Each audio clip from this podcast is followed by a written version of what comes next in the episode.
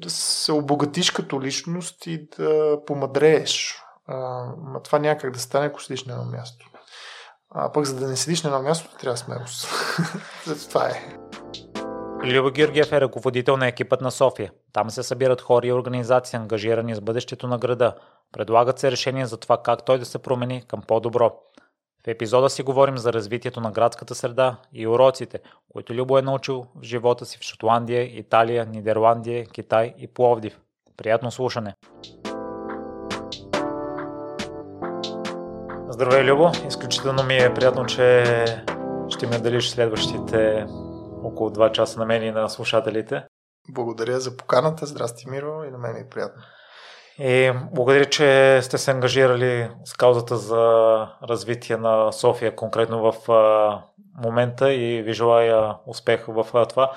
А, наскоро си говорих с един мой приятел, с когото имаме различни политически възгледи, и стана на въпрос за кметските избори следващата година и това дали настоящия кмет прави достатъчно и дали града се е подобрил. И аз се замислих, че аз съм тук от есента на две хиляди и седма година.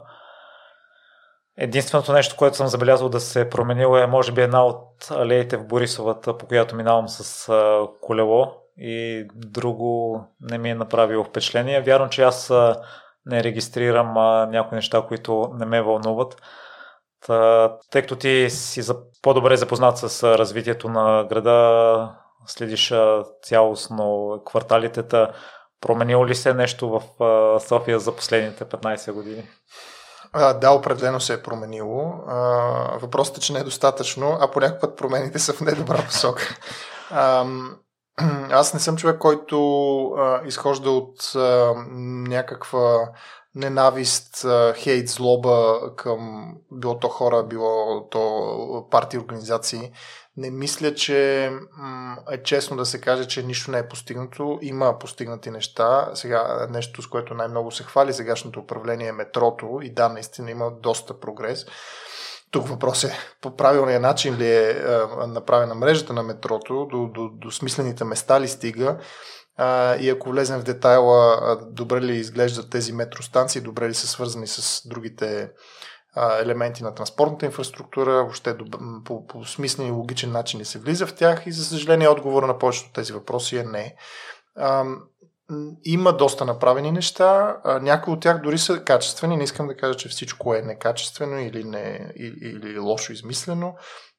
Давам за пример улица Солунска, която по доста смислен и така читав начин беше ремонтирана.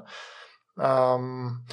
За съжаление, има твърде много примери на неща, които са пипани и не са направени както трябва.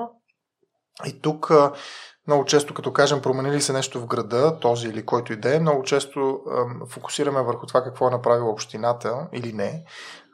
Но всъщност голяма част от промените не се правят от общината. Общината разполага да с един бюджет, с който цели да оправи нещо, да подобри нещо, да поддържа нещо.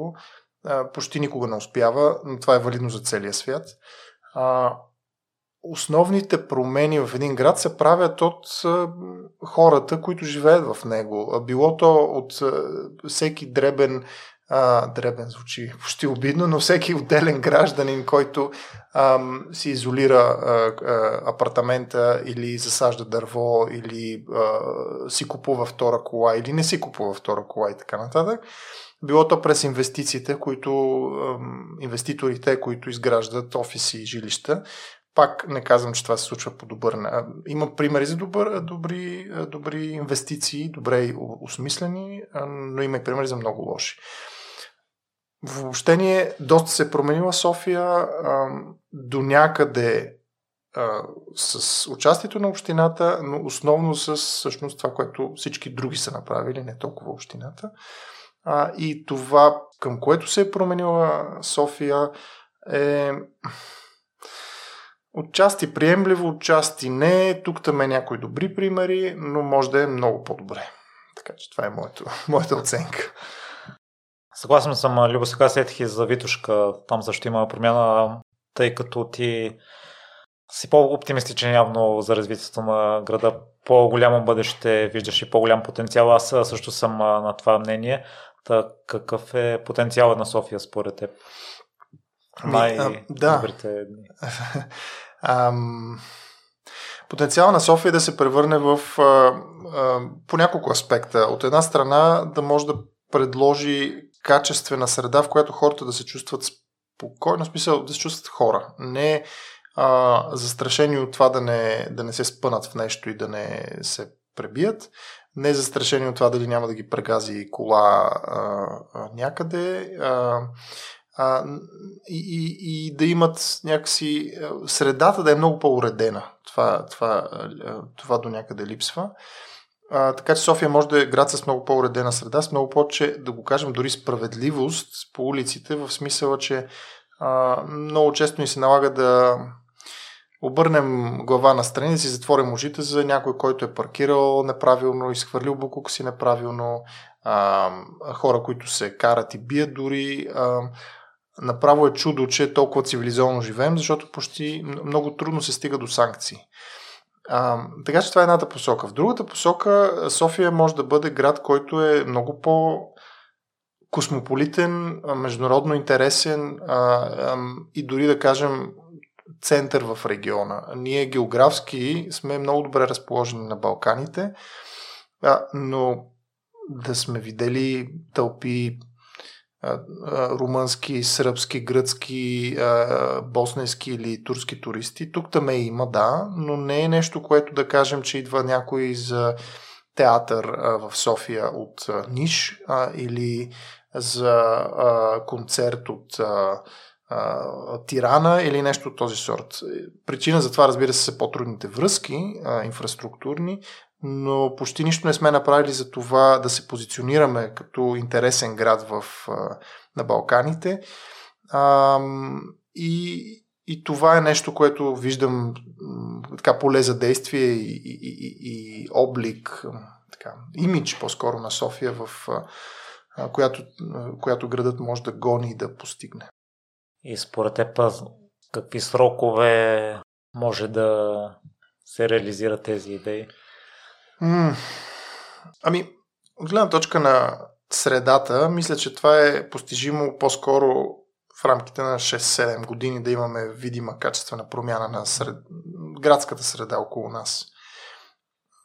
Кошовете, тротуарите, дърветата, паркирането и всички тези неща. Не е реалистично някой да каже за две години ще оправим всичкото паркиране и, и, и кофите и не знам си какво, защото има толкова много бюрокрация за тези работи и дори да кажеш, окей, ще премахнем бюрокрацията, то е бюрокрация за да премахнеш бюрокрацията. А, трябва да сме реалисти в това, че е постижимо, но има едни такива правни, административни стъпки, които трябва да се, ако не проведат, то променят. А, така че в този аспект, да, такъв срок бих казал, шест-седем години. Нарочно не го обвързвам с един кметски мандат, защото ако тръгнеш да обвързваш всичко с мандата, става толкова самоцелно а, управлението, че нали, все едно за какво си, за какво управляваш. А, други аспект на популяризацията на София в региона, най-малкото, ако не и по-широко, дори не казвам само Европа, Близкия изток, дори и така нататък.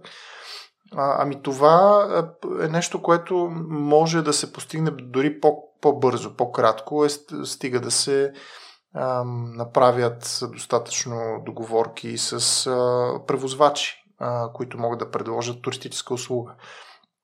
В София имаме инфраструктурата, туристическата инфраструктура, има ресторанти, хотели, има забавление, има какво да се предложи като преживяване и може още много повече, не казвам, че е достатъчно, но там е по-скоро да въпросът с имиджа на София, регионалния имидж на София е по-скоро свързан с точно брандиране, туристическо развитие на, този, на, на, на, на София като дестинация от гледна точка на достъп, превозвачи, как се нарича, туристически агенции, този тип. Така че това е постижимо в рамките на три-четири години да почне видимо да има а, повече хора тук и както да, да дадох примера, театъра да бъде... Пос... Хайде, театър е на български, така че по-трудно ще бъде за повечето ни съседи, но а, концерт на някоя звезда или опера, която по принцип е на някакъв чужд език да привлече А, такива хора, така че да, в няколко години. В миналото някои гости също са засягали темата на потенциал и че София е много красив и подходящ за туристи град. В други това участие, Любо, ти си казвал, че София не е най-подходящия град за живеене. Пловдив, Варна, примерно, са по-оптимизирани. И там предполагам има потенциал за развитие на туристи. Тоест, като цяло държавата да. би следвало да се възползва. Да, да, определено. Аз, говоряки за София, не значи, че... Трябва, но това е въпрос на национална политика вече, трябва да се работи по, по децентрализацията, по това да се стимулират не, не само София, ами и други големи, пък и не толкова големи градове. Последните години тази синергия между местна и национална власт, т.е. управляващи в София и в държавата от една и съща партия, доведе до някакво спокойствие в управляващите на София, че винаги когато поискат финансова инжекция, те ще я получат и се случваше така. Но това не е устойчив подход и освен това София, бидейки най-богатия град в...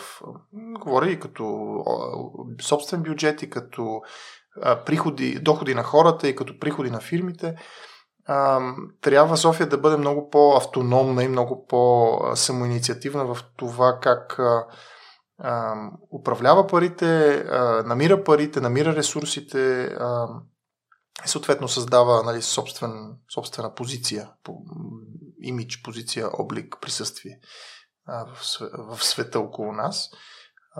Там... Това, което съм давал за пример, като, защото съм живял три години в Пловдив, Пловдив е много по-лесно смилаем град, така да го наречем. Много по-лесно излизаш и почваш да се разхождаш, достигаш до неща, по-човешкия мащаба. А това през годините в София целенасочено се е строяло и по-монументално и се е целяло да бъде... Не говоря само за сгради, говоря за булеварди, говоря за а, дори паркове и така. Ам...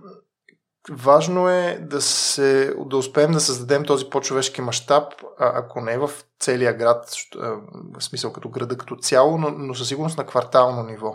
Тоест, в, трябва да има усещането, трябва да може да предоставим това усещане на квартална общност, на това, че човек се асоциира, припознава с квартал, комфортно му е, има функции наблизо, може да се разхожда, може да стигне бързо до детска градина или училище, ако има деца, и градски транспорт и така нататък. Това липсва много в момента в София, въпреки че липсва от гледна точка на общинска политика, въпреки че съществува от гледна точка на граждански активизъм. Това много ни отличава от други градове. В София има толкова много активни хора, които се интересуват от качествата на средата си, в която живеят. И те са както тематично активни, да кажем, биоразнообразие, велосипеди, въздух и така нататък, така и квартално активни. Имаме много квартални инициативни комитети и общности, които често са формирани в контекста на някакъв протест срещу нещо, но това, това е класика, да, да, срещу противопоставянето срещу нещо, което не ти харесва, много бързо събира хората. И а, това е ресурс, а, който има нужда да бъде подкрепен, да бъде развит, а, така че те, да не оставят, а, да кажа, ангажираността, намеренията, желанията, а, отговорността, на, проявена от тези активни хора, да, да не се разпилее с времето, да не остане просто една пожелателна. Много лесно се случва това.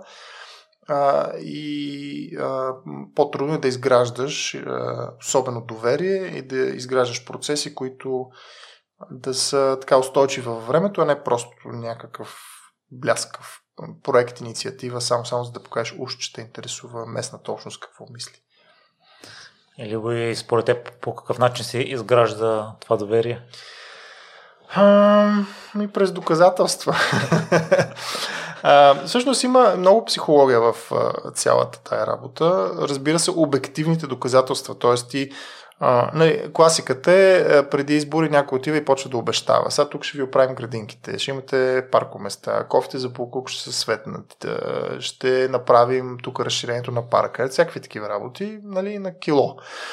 Uh, важно е да се, важно е да не се обещава нищо, ами да се говори с тези хора на място и да се преценява какво е най-важното, което трябва да се случи на това място, защото всичко наведнъж няма как да се случи, няма достатъчно ресурси за това. И след това, като се прецени кое е най-важното на това място да се случи, т.е. комбинирайки преживяването на хората на място, плюс знанието на експертите за по-глобални, айде да глобални, не, ама градски тенденции, а, м- знанието за това как, как работят едни процеси и кое е до... кое от кое следва и как трябва да се направи, това има смисъл да се решава заедно с гражданите и, да, и по него да се търси после отчет. Така че един начин за постигане на тези общности е, е ангажирането им в решенията, взимането на решения какво да се случи в съответния квартал, И, и проследяването, после отговорността, отчета към свършената работа. Но други аспект е, както казах, психологията, и това е, че има нужда хората да, да ти видят лицето. Може да не си кмета, може да си, може дори да не си районния кмет, може да си представител, да си координатор на човек, който се вижда, че е ангажиран с средата. Аз това го знам от личен опит, правил съм го в Пловдив. Ам... Когато хората те припознаят като човек, който на място се ангажира с конкретното конкретния квартал, конкретното междублоково пространство, те започват да ми започват да харесват, започват да имат доверие, да ти споделят, да те търсят. За това обаче е необходимо физическо присъствие. И, и, и с действията си да показваш, че не си отишъл там да... нещо друго да правиш, си отишъл да правиш това, което казваш, че си отишъл да правиш. И на мен ми хареса това, което сподели Любо за това, че гражданите всъщност са в основата на развитието на града, не толкова кмета и общината. И ако може да разширим какво може да направи един гражданин, за тях ли предпочиташ първо, или да довършиш за това лице, което всъщност ние сваляме нивото или междинното ниво между общината и да. Гражданите? Ами, може би в тази посока малко още да поговорим. Да, нещо, което а, още във Визия за София а, а, идентифицирахме и, и, и поставихме като цел, заедно с всичките хиляди хора, които включихме в този процес, беше необходимостта от, така наречено във визията, демократизация и децентрализация. Това значи а, повече власт, повече включително пари, А, повече процеси в ръцете на местните хора, и то не е дори на районно ниво. В момента районите в София са двадесет и четири, а, а пък те са твърде, има райони, които се обхващат от централна част до така, квартали от триста и четиридесет, панелни квартали и такива от последните десет години, т.е. изключително разнообразна и трудна за управление по този начин среда. А, но тря... необходимо е да се децентрализира на квартално ниво, т.е. всеки квартал да има ам, възможно... хората в квартала да имат възможност да а, взимат решения за м, неща, които пряко ги засягат в тяхното ежедневие. Ам, разбира се, те не бива да се случват просто защото някой му е хрумнал, трябва да е информиран този избор и трябва да бъде подкрепен с доводи, т.е. да е някаква, да е логично. Но много често хората на място имат информация за начина на живот и за а, аспекти на средата, които няма как някой друг да има. Просто те са там на място. И в този смисъл си представяме вече, сега в а, формата Екипът на София, си представяме, че а, и това ще го, ще го разработим като тема, като предложение за, за политика, за това какво трябва да се случи, в каква посока да се развие града, управлението на града, е да се а, различните квартали да имат квартален бюджет, да има а, а, отговорници, а, двигатели, не знам правилната дума каква ще е, а, които са а, на заплата от общината, т.е. Публи, публични, а, с публични пари се финансира тяхното присъствие там. А т.е. не стои някой зад тях някакъв корпоративен, частен, личен интерес. И тези хора, целта е да а, събират хората в квартала, да обсъждат каква е ситуацията там, да, да се достига до решения. Ако общината има някакъв по-глобален проект, който не е само за квартала, например някакъв булевар, трамвай, парк, това да се разказва, показва много предварително още на етап концепция, а не чак като се появят багерите. И този тип неща на квартално обговаряне и, и създаване на възможност за тези хора да се почувстват част от средата, а не просто като пребиваващи там. Това е посока, в която, по която ще сме започнали още с визията, но сега с екипът на София ще продължим да задъл... ще задълбочим по-скоро. И да продължим и за ролята на гражданите, освен на засаждане на дърво, да си оправим градинката пред блока. Може ли нещо друго да... Да, направим? Може. Ам, много често ние си мислим, че, че нищо не зависи от нас. Че едва ли не всичко някъде е решено и това ам, аз съм... Просто мой опит показва точно обратното. Ам, също си мисля, че много е комфортно да си мислиш, че някой някъде е решил, много е конспиративно, много отнема отговорността от твоите плещи. Все едно ти си просто един човек, на който му се случват неща. И по този начин даваш, предоставяш своята сила, отказваш се от своите права, своята сила, своето присъствие и някой ги експлоатира. А, много са примерите за това. Ам... Много е важно да осъзнаем, че неща не всичко. Не само този тип хора, ето казват, ти само си го помисли, си го пожелаеш, ще го постигнеш. Нали? Това е така. Не става така. Но много неща зависят от нас. Ам, има какво да направим, особено ако сме заедно, ако сме обединени. Един човек сам е много по а, така, а, пренебрежим, а, много по-лесно пренебрегван. Когато има повече хора, те а, стават а, интересни и за политици, и за медии. А, така че първото нещо, което трябва да осъзнаем е, че съединението прави силата. То не е просто един слоган там на Народното събрание, то е практика това. Хората са доказали, ние, нали, гражданите на София, сме доказали, че когато работим заедно, постигаме повече.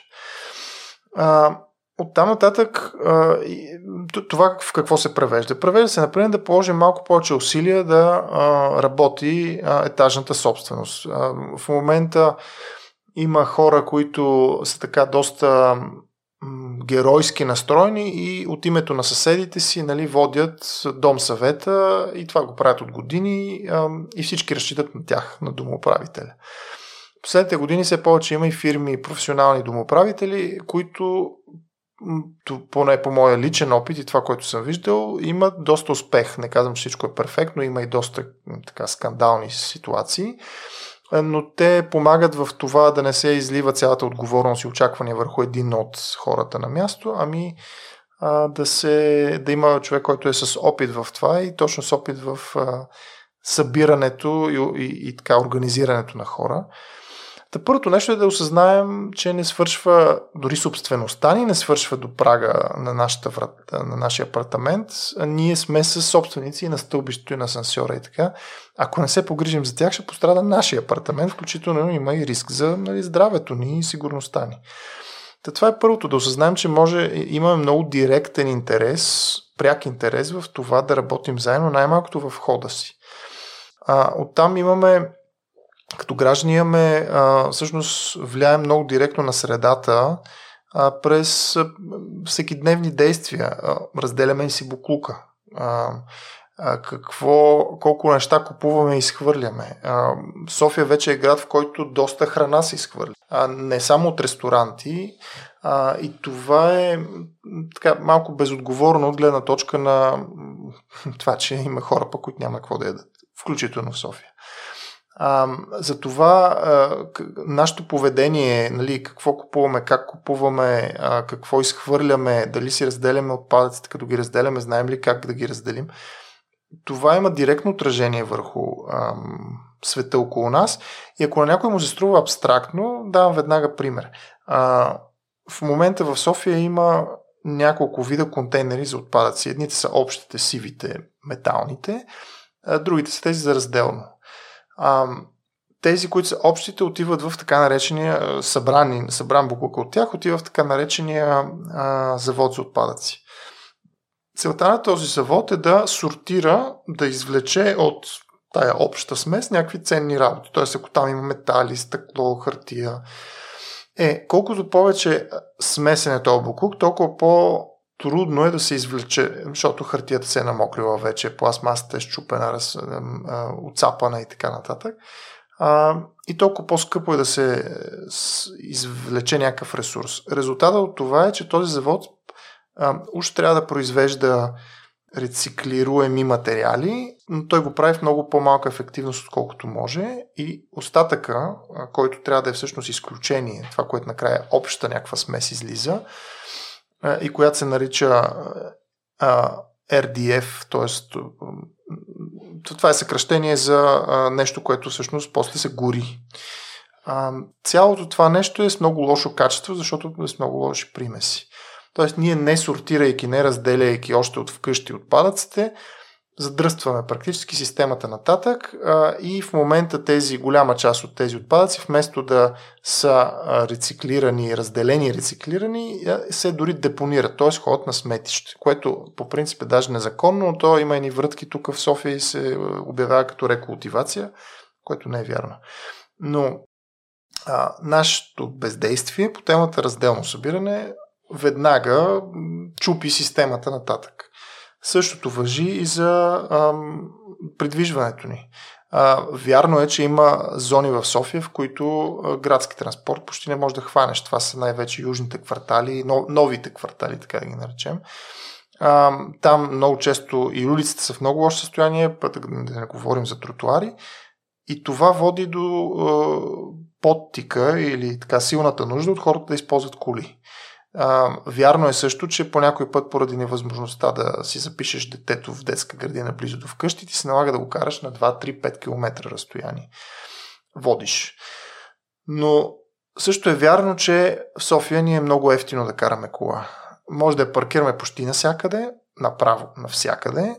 Дори uh, в централните части, където е платено паркирането, то е толкова... Um, цената е ниска, защото запълняемостта на тия зони е над деветдесет процента, което е индикатор, че много хора не намират пречка да, пар... да платят и си паркират там. А, което ще рече, че ние твърде лесно се качваме в колата и ние твърде ам, така, не се замисляме за някакви други опции. А всъщност, правейки това, ние практически си задръстваме собственото придвижване. Колкото повече хора се качат на коли, толкова по-трудно ще стане всеки с кола да се придвижи. Ам, тук а, има значение, разбира се, не, не, не казвам, че всичко зависи от личното действие. Как, как, както дадох примера с а, липсата на обслужване в определени квартали или за, а, необходимостта от а, завеждане, закарване на децата до някакво място за образование. А, това там, тези аспекти, в тези аспекти трябва да има водеща роля общината. А, но ние много често, а, ние, аз не включвам себе си, аз не притежавам кола и се придвижвам в града супер лесно, а, но твърде лесно си купуваме втора кола, аз си мислим, че някой ни е длъжен да ни осигури паркомясто на публично пространство, а, което не е така. Това място, пространство, улицата е общо и, и ти, паркирайки твоя личен автомобил, го заемаш а, вместо то да бъде по-широк тротуар, дърво, храст, а, а, масички на кафенето отсреща или нещо от този сорт. Ам, и, да, дох мисля, че достатъчно примери за това ние като хора какво може да направим. Ам, да, може би ще спра до тук. Любо, аз съм изцяло съгласен а, с теб и до някъде оправдавам а, гражданите, може би до някъде и от липса на информираност и познание. А, смятам, че за развитието на града би следвало всички граждани да имаме интерес да е едно по-добро място за живеене. Та, по какъв начин според теб могат да се въвлекат по-голям брой хора, за да вървим заедно и съответно да намалим притока на колите, да изхвърляме разделно и така нататък.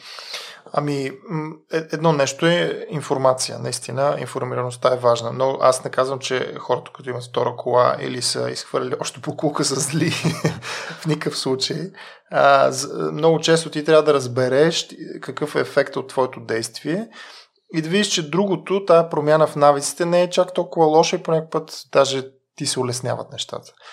Та има нужда от информиране, а, това значи информационни кампании от страна на общината, има нужда от образование, това значи още в училище да се ам, говори и да се практикува това нещо. Ам, ам, има нужда от добрия пример, т.е. хора, които показват, че има полза.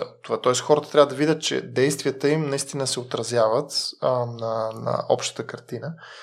Ам, и И в трите примера, които казах, общината е водеща. Тоест, аз не очаквам от гражданите сами да се само променят и да станат изведнъж други навици да придобият. Тук институцията, местната власт е много в ключова роля за това да се случи. И това трябва да стане не през...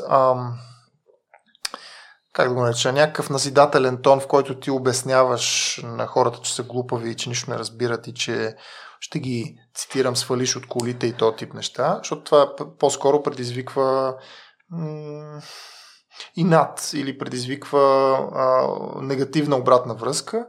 А, ти трябва да, си, да, ги, да третираш хората като партньори, защото те са ти партньори. Ти може да си най-готиния кмет, най-готиния екип с най-многото пари на света. Ами ако хората не вярват в това, което ти правиш, а, и ако не твоя екип и общината прави, ако те не се припознават в него, то тогава ам, безмислено е. А, по-скоро ще има, нали, примерите за това. Ето ще дам още един пример. Ако отидеш и оправиш едно междублоково пространство, без по никакъв начин да въвлечеш хората наоколо, просто отиваш, изливаш ни пари, може да го направиш красивичко, да са нови пейки, да има площадка, да заседиш нови дървета.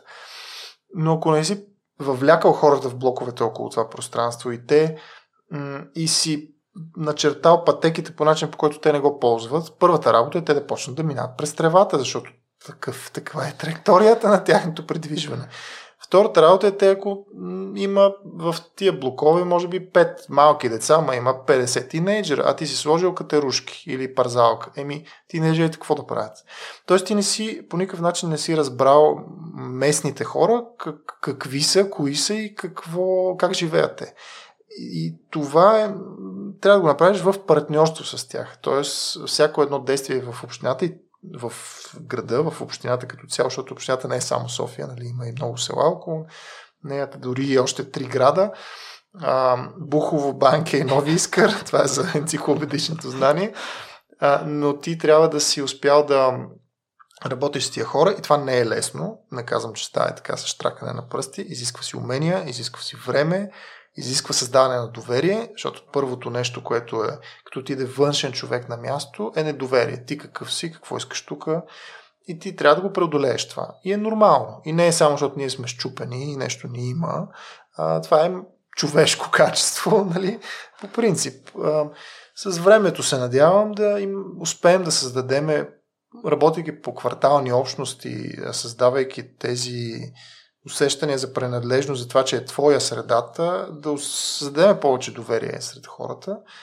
А, и общо това е начинът, по който ние работим в екипът на София, че м- ти не можеш да задължиш а, някого за нещо, трябва да този човек да е убеден в това. И сега тук това ще прозвучи все едно санкциите не работят, не е вярно, работят, трябва да има правила и да има санкциониране. Но най-силната, най-сил, най-мощният инструмент е мотивацията. Да, да си въвляка хората и те да разбират защо го правят. И, Любо, да продължи малко и темата за колите. Аз също като теб нямам кола и до момента не ми е потребвал въобще. Рядко може би ми се налага да използвам и градски транспорт и местата, които посещавам, са близо около мен и ам, до някъде съм забелязал, че не е толкова престижно, като че ли да използваш градски транспорт. А, за колелото след малко ще те питам. Та първо за градския транспорт, мисля, че част от хората това е една от причините, поради която не го използват. Да, да ти от твоя опит какво... Да, определено е така. Това е свързано с възрастта. Е, това звучи клиширано, но а, а, хо, голяма част от хората с, с финансови възможности, с пари в София в момента са хора, които са израснали по време на комунизма, когато е било много трудно да се здобие с кола, било е лукс. А, можело е, но се е чакало, връзките, всякакви такива неща, майтапите за това, че получаваш просто кола, цвета не мога да избереш, по някакъв път и марката. А, в този смисъл а, е до някъде реакция, психологическа реакция за това, че ти сега имаш възможност и го правиш, защото можеш. А, така че го има това сто процента. Това, този колата като статус, като символ показваш, че ти си се здобил, имаш, може да си го позволиш. Ам, но това е нещо, което се преодолява според мене, защото по, по различни, трябва да се замислим за различни неща. Първо, нали, и какво като го имаш, нали, ти какъв, какво правиш с него, а, колко бързо се придвижваш с, с този автомобил. Аз смятам, че, например, не, доста по-бързо успявам да се придвижа в някои ситуации с колело, понякога дори с градския транспорт. И тук ролята на градския транспорт, за да бъде така, да му се обърне имиджа, ам, има нужда от още работа. Работа е направена. Доста от а, превозните средства са подменени с доста нови. А, а, повечето от тях са доста комфортни също. А, в този смисъл а, този имидж на градския като раздрънкан и карус, който ауспуха първо минава през карусерията преди да излезе, нали? Това почти, даже не знам дали съществува вече, според мен не. А, но не е достатъчно това явно. А, ти хората се придвижват най-често. Съществен компонент в избора на средство за придвижване е времето. Как ще стигнеш най-бързо от А до Б, най-комфортно, най-бързо. И в момента градският транспорт се движи твърде бавно. Сега средните скорости са някакви от типа на петнайсет километра в час на автобусите, от типа на трийсет километра в час на метрото и трамваите и тролейбусите са някъде по средата. А, което е, нали, смешно. А, не, че колите се движат осемдесет, в час пик а, ние сме правили такива проучвания, сме измервали, в смисъл си е съвсем документирано това, на ключови кръстовища в София средната скорост е пет километра в час. И затова е, ходиш по-бързо. Но а, като цяло предвиждането с кола е по-бързо в момента, защото инфраструктурата е отдадена на колите. А, а, по-лесно преминаваш през всички улици с кола. За да стане градският транспорт по-привлекателен, ама не като качество на рейса, а като качество, а, скорост на придвижване, то трябва да се създадат повече обособени ленти. В момента с времето са правени такива, но може да се направят много повече такива, където само градски транспорт да се движи. А, преминаването през кръстовища трябва да е приоритетно за трамвая, тролея, автобуса. А, и съответно разписанията трябва да се... Има какво да се оптимизира и това са вече по-сложни алгоритми, но има хора в София, които го правят. Ние от екипа на София сме работили с тях. Имаме а, доста опит в това да а, достигнем до конкретни а, предложения за това как да се оптимизират графиците на градския транспорт, така че по, по-лесно да се прекачваш, по-бързо да стигаш от А до Б. Ам, и тези неща трябва да се направят, за да ти, ти стане по-атрактивен този градски транспорт, ти е по-изгодно да ползваш него. Интересно е, че повечето хора не се влияят толкова от цената на пътуването, т.е. не ги бърка дали е един лев, лев и шейсет или два лева, бърка ги да стигнат бързо.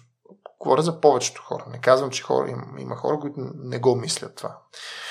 А, тъ, най-ценното в тази работа е да, да за, за, увеличим скоростта, да забързаме градския транспорт и то е постижимо, не го измисляме сега, защото го правим в София за първи път, за първото място в света, нали, не е такова. А, така че да, може би толкова за градския. А, нещо, което малко по-рано в разговора споменахме, а, мрежата на градския транспорт е архаична. Тя много малко линии са променяни, най-вече около откриване на спирки на метрото, което е смислено, но не е осмислена цялата мрежа дали върши работа на концентрацията на население и демографията на това население в момента. И в този смисъл, пак като хванем южните квартали, те са необслужени в голямата си част с градски транспорт. Връзките между отделни квартали също не са добри. Много често, много от линиите преминават през центъра, за да направят каквато и да е връзка, което не е нужно и това прави едно огромно загуба на време и на пространство и съответно на това задръстване. Та има нужда схемата, мрежата, траекториите на линиите да бъде преосмислена. За това са нужни технически инструменти.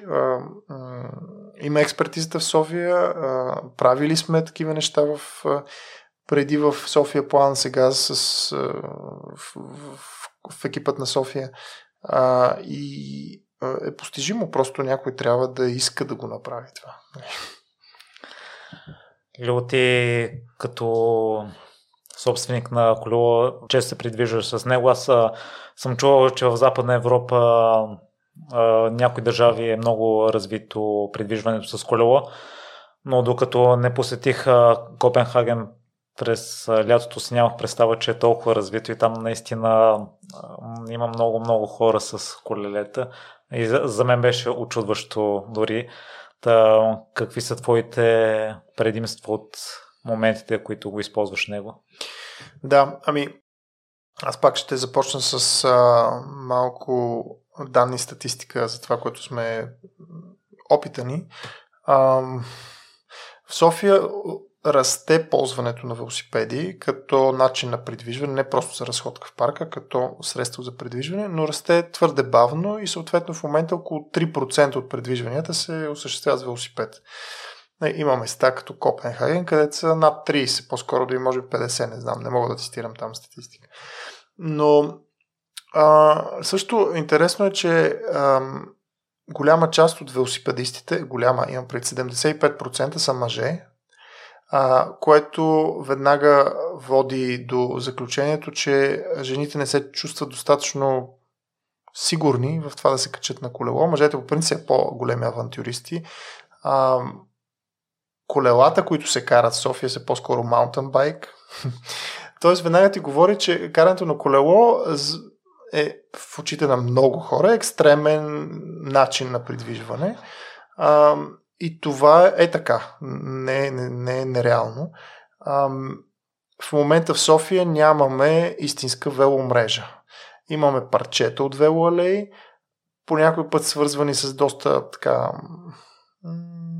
подръчни средства почти. А, много малка част от велоалеите са истински смисъл м- с подходяща широчина, обезопасени, пресичанията да са направени така, че да, м- да си равностоен участник в движението. А, дори тези, които голяма, по-голямата част от тези, които съществуват, е някаква боя на асфалт. А, давам пример Тодор Александров, а, където ти да отидеш да караш колело в тези осемдесет сантиметра а, начертани с боя а, е супер екстремно, а, докато хвърчат до тебе коли или някой е паркирал точно това. Аз от опит го казвам, всеки път се случва така. А, така че нямаме инфраструктурата, която да предразположи хората да ползват колела и това е ключово. А, и то не е, а, ама не е логиката. Логиката е така, че ти когато създадеш условията, хората ще започнат да го ползват. Да, предвид това, че тук имаме по-така сурова зима, отколкото в Копенхаген, в смисъл има сняг, заледяване и така нататък, вероятно няма да е целогодишно и вероятно няма да са всички.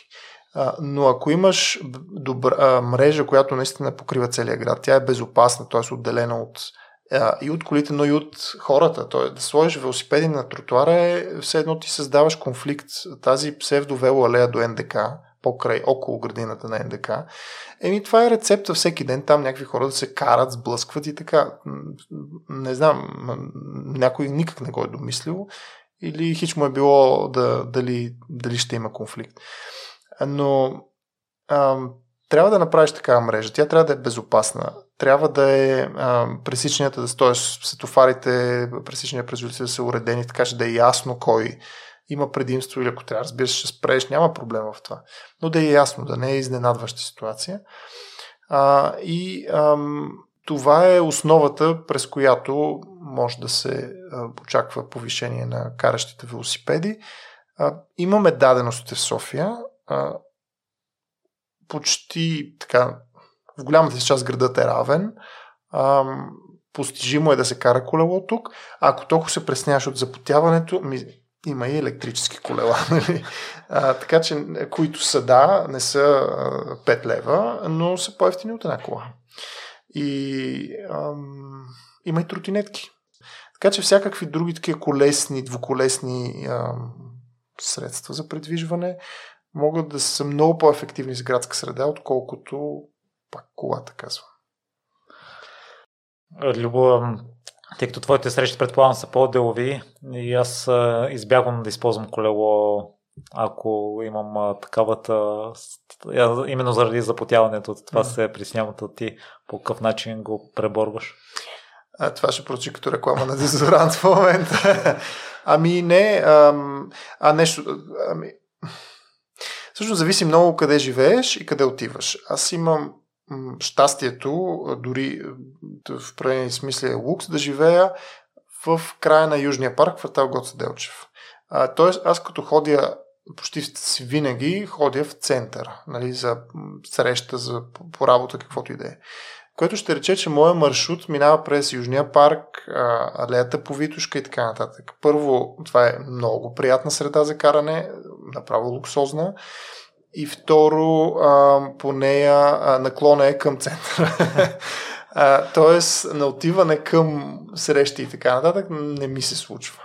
А, когато караш по-често, ставаш и по-издръжлив, т.е. не се запахтяваш, запотяваш, нали, това тренираш се практически. А, нямам този проблем. А, сега навръщане е друга история, нали, малко по-нагоре към а, срещу наклона. И пак осъзнавам, че това, е, това го правя, защото живея там. Ако трябваше всеки ден да карам колело от Левски Г до, не знам, до Славейков, еми, най-вероятно нямаше да го правя, защото не е много удобно и малко опасно дори. Ам, така че това с а, потенето, всеки трябва да си намери начина. А, не, аз не съм... Никой не ми е казал, че съм бил непри, непристоен, неприличен за някоя делова среща, така че... Да. В едно от участията ти а, чух, че дадено нещо, за да се използва, трябва да има необходимата средата. Това, че се появяват тротинетки, мисля, че а, съм виждал колелет а, за градска среда. За мен. Има, Найм. да, отскоро има. Да. Тоест това допълнително според мен може да увеличи такъв тип начин на предвиждане. Така е. А, и то го прави до някъде. Въпросът е, че в момента малко безразборно се а, оставят тези превозни средства под наем.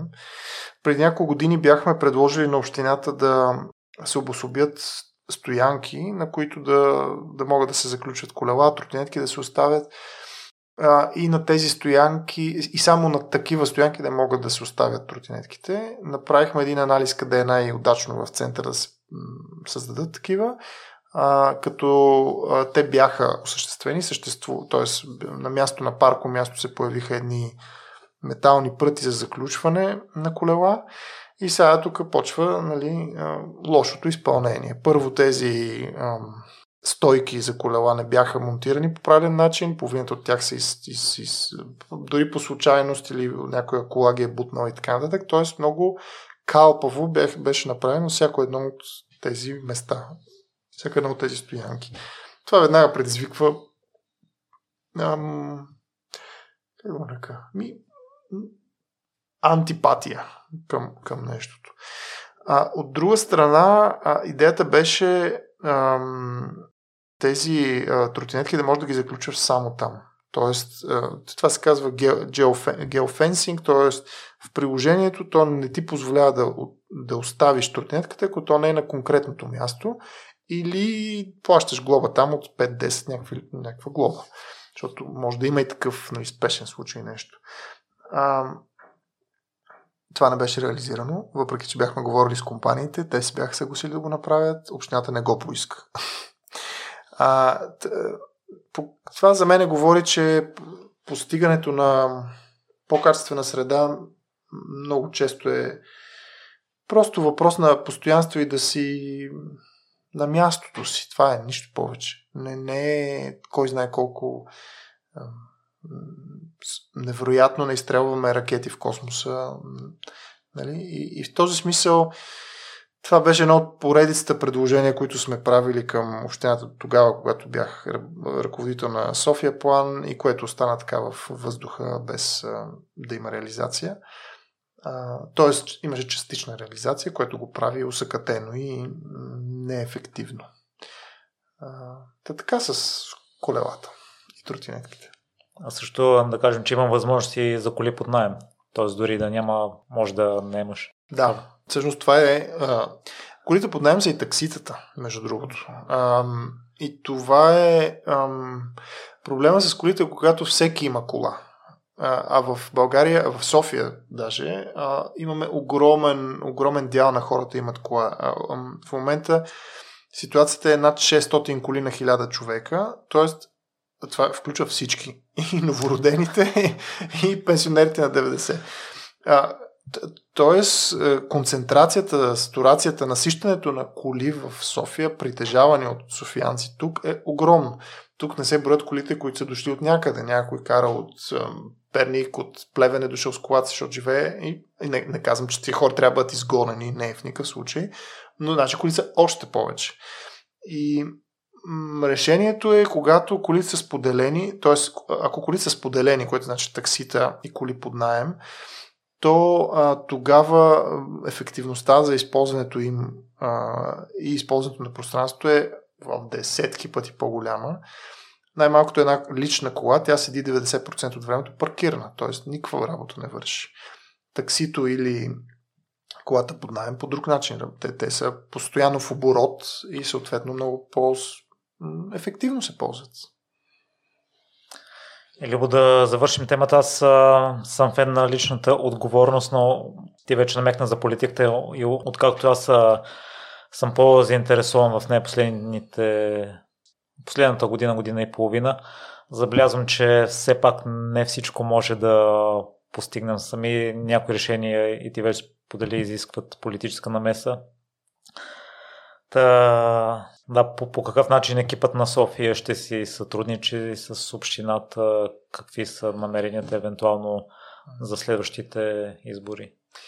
Ами с сегашното ръководство на общината не мислим да сътрудничим, защото се опитвахме в продължение на пет години и то почти неуспешно. Не казвам, че нищо не е станало, но в голямата си част не. А, надеждите са ни в следващото управление. След една година, през октомври две хиляди двадесет и трета, има избори за местна власт, не само в София, в цялата страна. Създадохме екипът на София с идеята да направим така, че следващото управление на града да е много по-добро, да води до много по-качествени резултати и добра среда и много по-добър живот в града, отколкото сегашното. И тази цел смятаме да постигнем, като ангажираме партии, граждански организации, местни активисти, квартални активисти, активни комитети в а, една обща програма с план за действие, които да м- направят промяната, да направят а, много нужните реформи в града. А, искаме да се ангажираме с тази, т.е. с тази програма, с решенията, които предлагаме. Т.е. не се виждаме само като специалисти с опит, които да дадат на някого, да подарят. Уважаеми дами и господа политици, бихте ли били така добри да изпълните това, което, нали, тук сме измислили, обсъждали, събрали пет хиляди човека, стигнали до този извод. Ами искаме с лицата си, с така, името и опита си да се въвлечем в този процес, т.е. да участваме и ние в а, а, управлението, което значи в изборите. А, това на практика си го представяме като създаване на предизборна коалиция между а, ние ги наричаме по-отговорните и прогресивни а, партии и организации в София. А, значи също, че ние няма да правим партия. Екипът на София не е сформиран за да бъде още една партия. Не смятаме, че това ще помогне. Но искаме да дадем това, в което сме силни, а именно знанието за града, това, че работим в различни сфери на София, сфери сягащи живота в София вече близо пет години и практически ние разбираме от този град като екип, като никой друг. И друго, което може да вложим в тази наша цел е ам, умението ни, опита ни в това да събираме различни заинтересовани страни, да постигаме консенсус. Там и започнахме разговора ни, че ам, в един град имаш неминуемо различни гледни точки и различни желания, амбиции, възможности. Ти трябва да направиш така, че да имаш максимално много допирни, да намериш допирните точки между максимално много хора, организации и оттам да градиш напред и да създадеш а, общо действие или най-малкото координирано действие. А, и това е нещо, с което имаме опит и смятаме и, и не смятаме и го влагаме в тази наша цел а, постигането на по-качествено управление след следващите избори в София.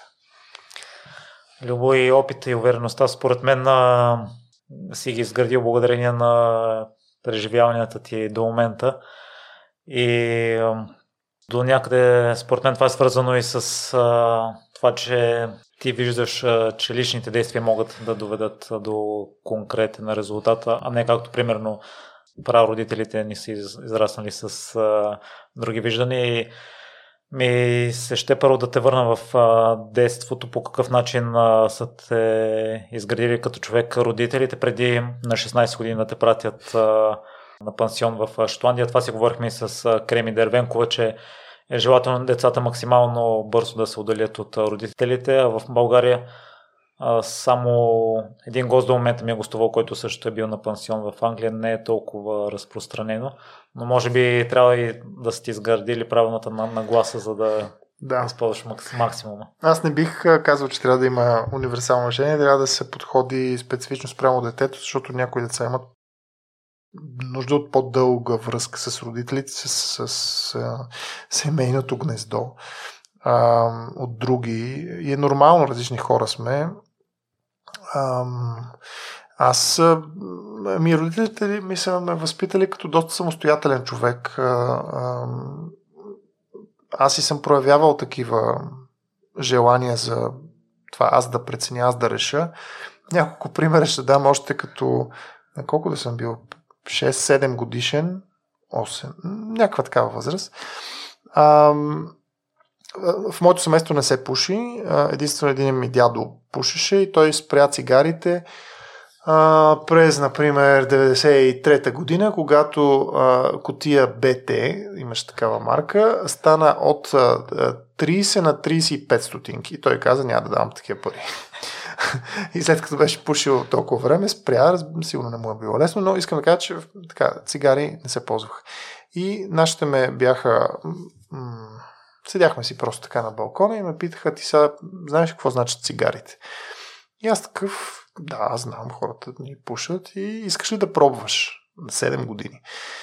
И аз ми, да, разбира се. А, е, един седем годишен, запалвайки цигара, това беше такъв стряскащ, неприятен а, опит. Но те бяха осъзнали, че те могат да ми забранят пет хиляди неща. Аз като дете ще намеря начин, това правят децата. Да заобиколят, да, да пробват именно това, което е забранено. А така че съм бил възпитаван а, по начин, по който аз да изграждам а, способност за оценка, преценка, самостоятелност. А, а, да, да мисля. А, и това направи възможно самото ми заминаване, в смисъл, че а, не е било, не съм изпитвал страх в този момент, тогава съм бил на шестнайсет. но съм изпитвал по-скоро жажда за света, да видя повече неща и се чувствах абсолютно окей в а, това да не съм вкъщи. Да. А чрез свободата ли се изгражда въпросната отговорност от теб и желание? Ами, не се чувствам достатъчно компетентен да го кажа, но ам... сега, пак мисля си, че много има различни ситуации, хора с различно, различна психика и, и, и, и така развитие, в смисъл в определени етапи на живота си са повече готови за едно или за друго, но сто процента е вярно, че ти ако нямаш, ако никой не ти дава възможността да избереш, ако нямаш отговорност за нещо, ти няма как да, да, да вземеш нещата в свои ръце. Тоест, ако винаги някой преценява вместо теб, ако взима решенията вместо теб, ако а, ти си просто потребител на чуждо мнение и решения, ти ставаш, да, безгласна буква. Шансът да имаш мнение и да имаш, да проявиш инициативност и да си отговорен, е някой да ти даде тази отговорност, дори да си щупиш главата и да, нали, се провалиш какво от това. Нали. Та, това е, не, не, че това е рецептата за успех, нали, а, но е единствения шанс да се случи. Любо, и в Шотландия също не, не ти е било лесно, там си бил а, на казарма. А, нещо като. Не, не точно. Да, беше казарма. Да. Беше ам, смеска между а, дисциплината, йерархията на една казарма а, и а, картинките на Хари Потър, нали, такъв тип а, стари сгради с а, колички и не знам си какво. А, беше много класическо образование, като от филм. А, униформи, нали, пансиона, излизаше се от училище само в определени часове, определени дни, беше много много силна йерархия, както между учители и ученици, така и между самите ученици. По-горните класове бяха такива, им се даваше власт над по-малките, което у мен беше доста голям проблем. Не ми... Аз съм един доста свободолюбив хлапак от София, израснал в Дружба и Младост. Хич не го разбирах това нещо и не ме... Не ме... Да, даже се бунтувах. Но беше опит, в който ти израстваш. Аз израснах в този опит. Сигурно, вече сега трудно ми да определя какво точно съм научил от тогава, но със сигурност има моменти, в които аз съм бил какво правя тук, искам да се връщам обратно. Нали, този тип неща. И е трябвало воля и да си кажеш, не се предавай така лесно, бъди ам, смел, ам, а, не бъди пораженец. Ам, и това ме е водило. И не, че смятам, че човек трябва да бъде от типа аз, от този тип нахъсаност, в който ти на всяка цена трябва да постигнеш, получиш нещо. Ти трябва да прецениш ситуацията, в която си попаднал.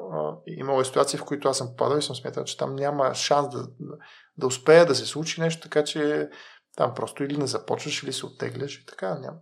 Не е на всяка цена и не е във всяка ситуация. Да, за това се изисква разум, може би да успяваш да прецениш. Да. И това, че не си се отказала, съответно е продължило желанието ти да се развиваш и извън на България. И това, което също ми направи впечатление, че от осми до девети клас си искал да станеш архитект и си го преследвал усилено. По какъв начин успя да... да запазиш това желание, защото при някои хора съм забелязал, може би ако се появи по-лъскавото нещо, тръгват към него и забравят. Да. А... О, ми, трудно ми да дам. Сега ще е някаква интерпретация на това, което си мисля, че ме е задържало. Не знам, има, има известна степен твърдоглавост, това, че си решил, че това ще го правиш и ам... и искаш да покажеш, че си сериозен. Сигурно това е играло. Друго, което е играло, е самия факт, че това е сега, сега погледнато назад времето, не знам, но това ми струва интересна професия. Това е професия, която от една страна може да разкажеш, т.е. на едно дете може да му разкажеш това нещо и той може да си представи какво би правил. Има професии, които са доста по-абстрактни и по-трудни за разбиране. И в този смисъл вниманието ми, интереса ми към градската среда, архитектурата е, предполагаме, се запазило именно, защото постоянно съм бил в градската среда и в архитектурата и, и, и са ми правили впечатления неща. А, още, нали, м- сега по никакъв начин в, в някаква компетентност или нещо този сорт, но а, в училище още ми правеше впечатление на м- автобусите, спирките, а, как изглежда един квартал, как изглежда друг квартал. А, този тип неща са ми били интересни. И може би има някаква, в този смисъл, нещо вродено от типа да си по-чувствителен към едни работи, към други не. Някои хора са по-чувствителни към природата и биологията и всички други неща, други към други хора и психологията. И в този смисъл на мен е средата ми е била нещо, което ме е палило. Това ми е било, да. И въпреки, че немалко години си прекарал в чужбина, си гледал с едно око към Българията, а, преди отново да се върнем на силните характери, това, че си се предизвиквал целенасочено, ще ни разведеш ли накратко през а, периодите ти в Италия, в Нидерландия, в Китай? Да, ами знаейки, че искам да уча архитектура, след завършване на училище имах опция да се върна тук в България да уча, по принцип да остана в Великобритания да уча, но там беше много скъпо и нямаше как да си, семейството ми нямаше как да си го позволи. И бях учил преди това в гимназията тук в София, бях учил италиански, така това беше също една теоретична опция. Почнах да се оглеждам и така, това е винаги много интересно как успяваш да стигнеш до и да направиш избора, че точно в този университет ще кандидатстваш или в този град ще отидеш, но по някакъв начин съм направил извода, че в Венеция искам да отида. Отидох в Венеция, прекарах там три години и половина, бакалавър изкарах. А, и докато го правих това нещо, се появи, сега дали тогава е започнала или развиваха повече, не си спомням, но тази програма е разъм за студентски обмен, тя сега е много по-широка, има и ученически, и, и след дипломен обмен, а, но тя тогава беше актив, аз се забелязах по нея и кандидатствах по нея и спечелих да отида в а, Нидерландия, в а, университета в Делфт за, за един срок по време на третата си година в Венеция. А, хареса ми и си казах, че там искам да правя магистратурата си, която беше за архитектура и градска, архитектура и урбанизъм. А, и отидох в Холандия. а, то звучи толкова все едно отивам да пия кафе, след това да си вие с приятели, след това да купя нещо в супермаркета. А, не ми е било, разбира се, съвсем така от а, толкова неглиже, но ми е било и всяко ново място ми е било авантюра, ми е било интересно, Откри... като, на от... на... като на пътешествие, като на откриване на нещо съм, съм ходил. И в този смисъл е било а, така вдъхновяващо, стимулиращо, палещо това, че ще отида на ново място. Ще се позная с нови хора, а, нови приятели и не, и не че на всяко място имах приятели и не съм бягал, защото не, не е имало хора около мене да, да, да си помисля някой нещо такова. Но така да изкарах там магистратурата две години, а, завърших там. А, в целия период още в Италия бях почнал малко да работя в архитектурни бюра. А, в Холандия го продължих това нещо. А, И завършвайки, започнах работа в място, където бях изкарал преди това стаж от три месеца. Живеех тогава в Роттердам, което е много близо до Делфт. Самата самия офис, самата кантора беше в Амстердам, които са на около деветдесет километра, грубо казано, осемдесет-деветдесет. А, и започнах година и половина, така пътувах напред-назад с влака. Всяка сутрин беше доста много изморително това нещо. Един час посока, само влака, после нали, трамвая да стигнеш до... Много време отнемаше а, и тази умора се наслагваше а, и в един момент а, реших, че ми стига толкова. Тогава беше и две хиляди и осма-девета, когато се появи финансовата криза. На нас постоянно се говори, че сме в някаква криза. От финансова криза до пандемична криза, до икономическа криза, до криза на доставките на ресурсите. Не знам, според мен хората в Украйна са в криза, ама това, което ние преживяваме е просто нормално непостоянство на нещата и не може да ти, никой да ти гарантира, че нещата са фиксирани и стабилни във век и веков. Така че това с кризите, да, беше в скоби. А, но тогава, точно в този момент, с един бивш колега решихме да си направим офис, студио заедно, да станем съдружници, архитектурно студио. Имаше няколко потенциални клиента. А, та две хиляди и девета година задвижихме това нещо. А, само една къща успяхме да построим. Тоест не беше много успешно от гледна точка на бизнес развитие. А, Ам, и ам, това ам, в същия период аз точно две хиляди и девета или две хиляди и осма, отдавна е, между нощ ми се губи, но тогава разбрах, че в София се провежда едно събитие наречено Sofia Architecture Week. То даже беше започнало две хиляди и седма или две хиляди и осма. А, и аз проявих интерес към него, предложих да направя един дебат, ще да е било две хиляди и девета година, но организаторите им хареса. Дебата беше за панелните квартали, успях да привлека доста интересни събеседници, имаше много публика, за мое огромно очудване, защото аз познавах, да, не, както ти каза малко по-рано, не бях губил контакт с а, хора тук, но по никакъв начин не бях, света, скоро завършил студент, нямах и по никакъв начин не бях разпознаваем. Но привлякохме хора, може би защото бяхме избрали добра тема. Uh, панелките бяха, беше темата, какво да се прави тя, с тях и така нататък. И uh, това поради добрия резултат ми предложиха на следващата година две хиляди и десета да направя пак елементи от програмата. две хиляди и единадесета ми предложиха да съм куратор, което значи да измисля цялата програма, заедно с един uh, холандец uh, тогава. Uh, и две хиляди и единадесета, аз още живеех в Холандия, но прекарах доста време тук в София. Това все повече ме палеше и тъй като фестивал мина доста добре, да, в моите очи, в очите на организаторите, но бях чул и много позитивни коментари от посетители. Това ми достави едно такова огромно удоволствие. Почувствах, че първата стъпка... такава, първото постижение в професионалния ми живот, с което аз мога да кажа, да се гордея и да оставя, да, да покажа а, и да е стъпало. А, някакъв камък, основа, която съм положил. А, и то ми дава и самочувствие, и, а, и опит, а, и може би засилка за следващото. Този фестивал две хиляди и единадесета беше такъв момент за мен, доста така определящ. Тогава реших, че искам да се върна в София.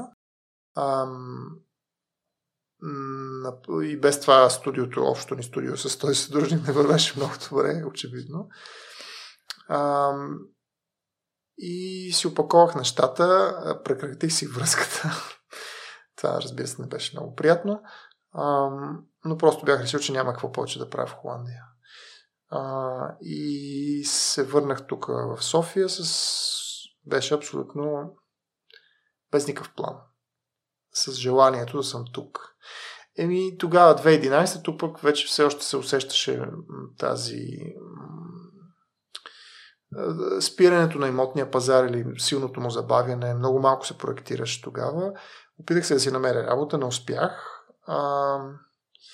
Търсих на места, които са ми интересни. Не съм кандидатствал навсякъде. Търсих места, офиси, където ми харесват какво правят хората. И тогава си казах, добре, тук нещо не се получава. Ще пробвам една дестинация, която е екзотична, ама в поредицата авантюри, защо не. а именно Китай. А, аз бях ходил в Китай, в Пекин бях ходил а, през две хиляди и седма година, края на шеста седма, нещо такова беше, защото това беше тема на дипломния ми проект. Масов жилища в Пекин в случая, нали, но в Китай. А, много бях, разбира се, то е много интересно и особено ако си сега, колко съм бил двайсет и пет шест годишен, а, ти попадаш в една тотално различна среда, светват ти очите, много е вълнуващо, а, интересно и си казах, да, аз искам да се върна в Китай и да пробвам да правя нещо там. И през приятели достигнах до един офис, много млад офис. Буквално току-що създаден офис, който имаше проект, специален проект за жилище в Улан Батор в Монголия. И аз си казах, е, това по-екзотично не може да е, заминавам, нали? След два-три скайпа имах билет и виза да не трябваше. Той сега трябва. Никога не познах в Китай, в Пекин. Ам... Разбира се, първите няколко месеца бяха малко труднички. Дори да се намери човек жилище, да се, да, да се запознаеш с хора и така. Но е постижимо. Ам...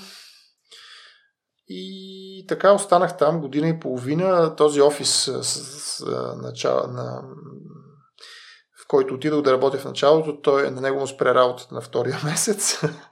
Аз реших, че тъкмо съм си намерил, нали, жилище и съм се познал с хора, не искам да се връщам. Намерих си нова работа в една китайска фирма, нарочно тържих да е китайска фирмата, за да имам максимално много допир до ам, местната култура, до хората там. Ам, и започнах работа в една фирма, която се занимаваше с основно ландшафтна архитектура, т.е. паркова среда, проектиране на паркова среда, озеленяване и градоустройство. Това им беше, бяха силните страни. И градоустройство в Китай значи разширение на град, т.е. квартал от шейсет хиляди човека. Нали? То тип неща. Каквито неща са правени в България, между другото, преди петдесет години, но, но там бройките такива квартали са стотици. Нали? Не сме имали пет-шест. В този смисъл беше много интересна работа, много поучителна, както като професионално развитие, така и културно. Да, да видиш други хора как мислят, как действат, какво правят. Хем да видиш, че са различни, хем да видиш, в крайна сметка всички, всички сме хора. Нали? И не, няма от какво да те е страх или няма от какво да ненавиждаш различните или нещо от този сорт. А, много лесно човек се припознава в човека, дори на осем хиляди км разстояние. И в Китай живях година и половина, в Пекин не е много качествен живота. Сега не знам сега как е, но две хиляди и четиринайсета си тръгнах. Тогава водата от чешмата не се пиеше, защото беше замърсена. Знаеш, знаеш че шейсет до седемдесет процента от подземните води на Китай са замърсени с тежки метали и въпреки всичко единствена вода беше в туби, нали, уж минерална от супермаркет, т.е. ти не знаеш какво пиеш.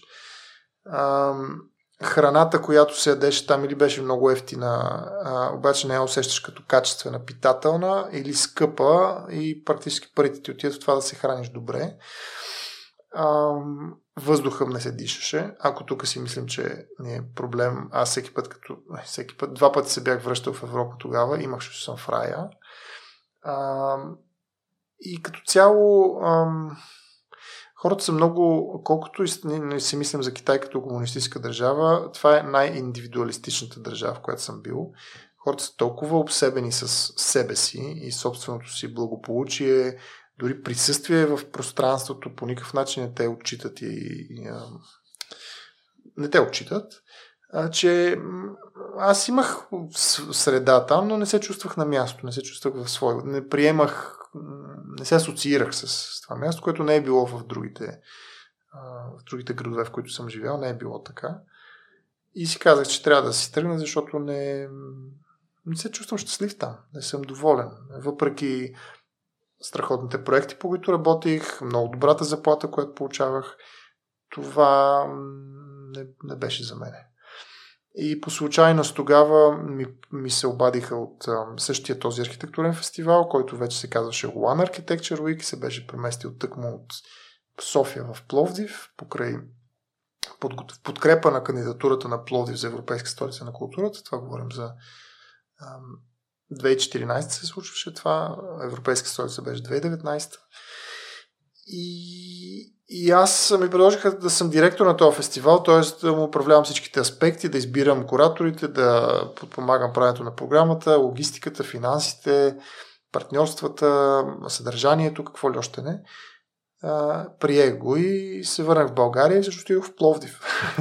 а, нямам връзка с града семейна, вече имам емоционална, но ням, не, беше по работа моето отиване там.